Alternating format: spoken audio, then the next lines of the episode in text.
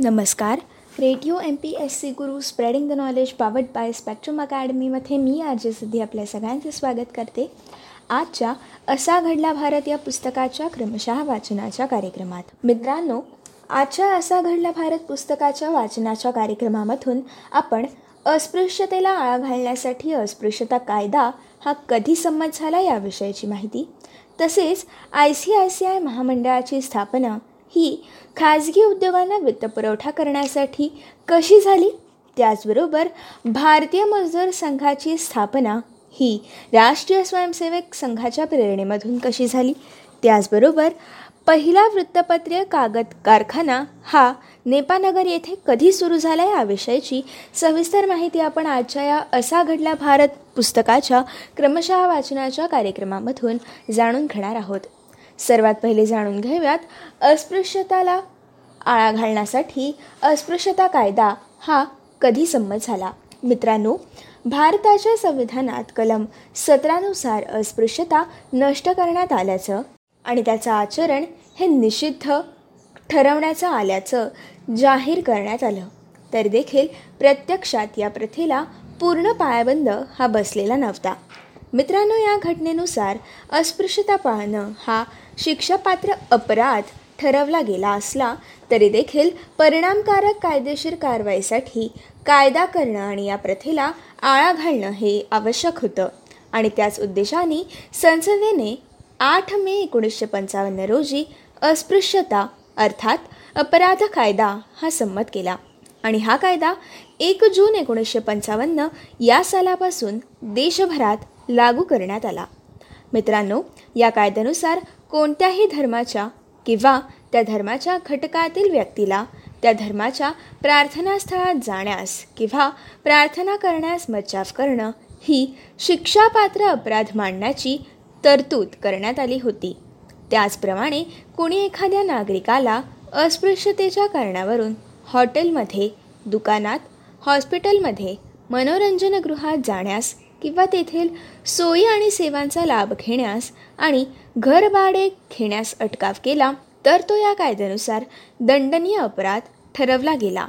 आणि त्याचप्रमाणे कुणालाही नदी तळं किंवा अन्य कोणत्याही जलसाठ्याचा वापर करण्यावर अस्पृश्यतेच्या कारणावरून प्रतिबंध करणं हा सुद्धा अपराध ठरवण्यात आला. मित्रांनो अस्पृश्यतेसंदर्भातील या आणि इतर अनेक दंडनीय कृती या कायद्यात बारकाईने नमूद करण्यात आलेल्या आहेत.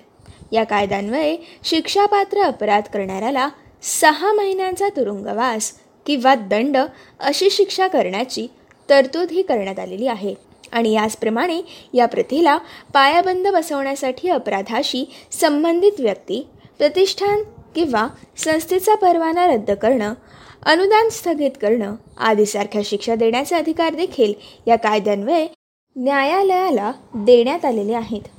मित्रांनो एकंदरीतच डॉक्टर बाबासाहेब आंबेडकर यांनी या घटनेत नमूद केल्यानुसार प्रत्यक्षात अस्पृश्यता पूर्ण नष्ट होण्याच्या दृष्टीने हा कायदा अगदीच महत्त्वाचा ठरला.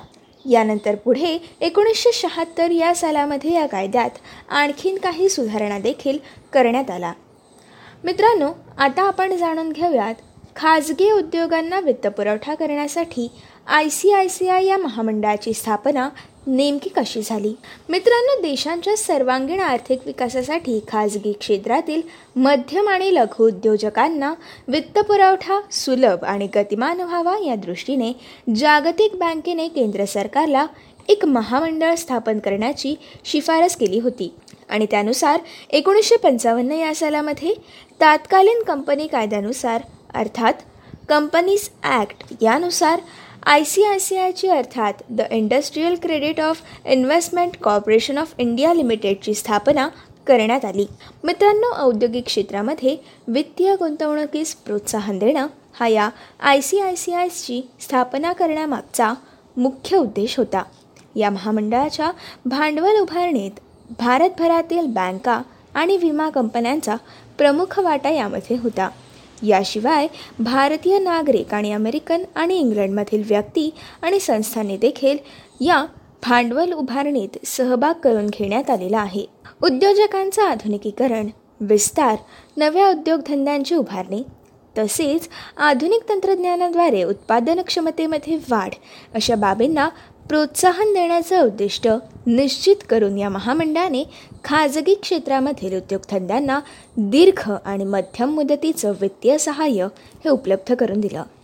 कागद रासायनिक द्रव विद्युत उपकरणं सिमेंट काच धातू इत्यादींसारख्या विविध प्रकाराच्या उत्पादनांची वाढ त्यामुळे शक्य देखील झाली. एकोणीसशे पंच्याहत्तरच्या नंतरच्या काळात या महामंडळाने देशाच्या अविकसित भागांमध्ये कारखानेदारीच्या वाढीसाठी विशेष प्रयत्न देखील केले. अविकसित भागात औद्योगिक प्रकल्पांचं नियोजन करणं आणि त्यानुसार प्रत्यक्ष कार्यवाही करणं असं या महामंडळाच्या कामाचं स्वरूप होतं. एकोणीसशे चौऱ्याण्णव या सालामध्ये I C I C आयने I C I C I banking corporation या आपल्या उपकंपनीची स्थापना देखील केली. नंतर याच उपकंपनीकडे निव्वळ बँकिंग व्यवहारापुरतं कार्य देऊन या कंपनीला स्वतंत्र वैधानिक अस्तित्व हे प्रदान केलं गेलं आणि तिचं I C I C I bank limited असं नामकरण करण्यात आलं. एकोणीसशे नव्याण्णव या सालामध्ये न्यूयॉर्क स्टॉक एक्सचेंजमध्ये नोंदणी झालेली ही पहिली भारतीय बँक ठरली. Home loan car loan credit cards आदीसाठी नवमध्यम वर्गात या बँकेला मान्यता देखील मिळाली. मित्रांनो आता आपण जाणून घेऊयात राष्ट्रीय स्वयंसेवक संघाच्या प्रेरणेमधून भारतीय मजदूर संघाची स्थापना ही नेमकी कशी झाली? राष्ट्रीय स्वयंसेवक संघाच्या मुशीत तयार झालेल्या दंडोपंत ठेणगी यांच्या नेतृत्वाखाली संघ परिवाराने लोकमान्य टिळक यांच्या जन्मदिनाचं औचित्य साधून तेवीस जुलै एकोणीसशे पंचावन्न रोजी भारतीय मजदूर संघ या कामगार संघटनेची स्थापना केली. हिंदू राष्ट्रवादाचा पुरस्कार करण्याची भूमिका असलेला या कामगार संघटनेची एकूण कार्यपद्धती मात्र अन्य कामगार संघटनांप्रमाणेच होती.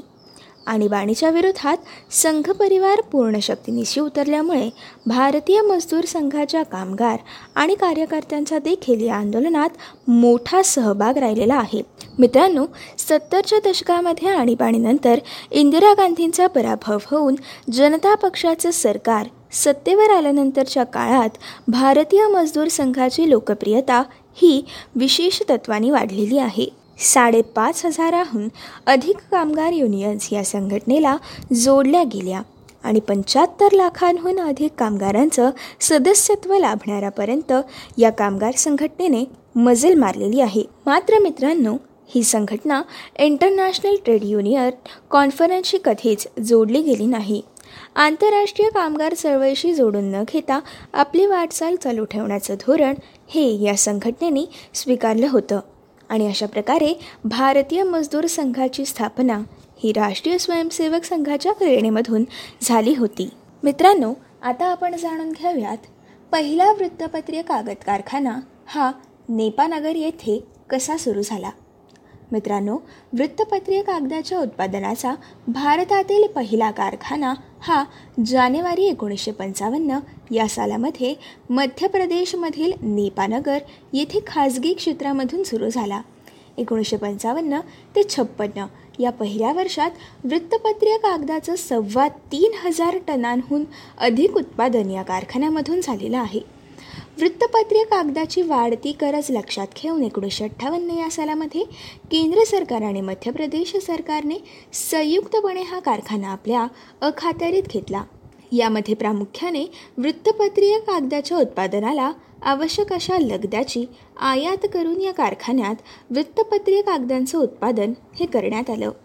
एकोणीसशे साठच्या दशकात या कारखान्याची उत्पादन क्षमता वर्षीय तीस हजार टनांपर्यंत वाढवण्यात आली. नंतरच्या काळात वेळोवेळी या कारखान्याच्या उत्पादन क्षमतेत वाढ देखील करण्यात आली. आणि अशा प्रकारे भारतातील पहिला वृत्तपत्रीय कागद कारखाना हा सुरू झाला.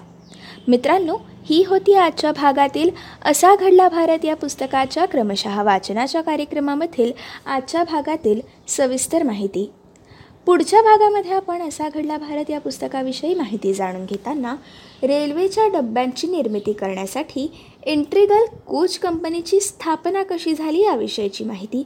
त्याचबरोबर भारतात संगणकाचं आगमन हे कसं झालं याविषयीची माहिती. तसेच एअर इंडिया याच्या काश्मीर प्रिन्सेस विमानात स्फोट कसा झाला याविषयीची माहिती. आणि राष्ट्रीय लघुउद्योग महामंडळाची स्थापना कशी झाली याविषयीची माहिती आपण पुढच्या भागामधून जाणून घेणार आहोत. मित्रांनो तोपर्यंत असेच काही वेगवेगळे कार्यक्रम आणि वेगवेगळ्या कार्यक्रमांमधून भरपूर सारी माहिती आणि भरपूर साऱ्या रंजक गोष्टी जाणून घेण्यासाठी ऐकत रहा. तुमचा आवडता आणि लाडका रेडिओ ज्याचं नाव आहे radio M P S C Guru spreading the knowledge powered by spectrum academy.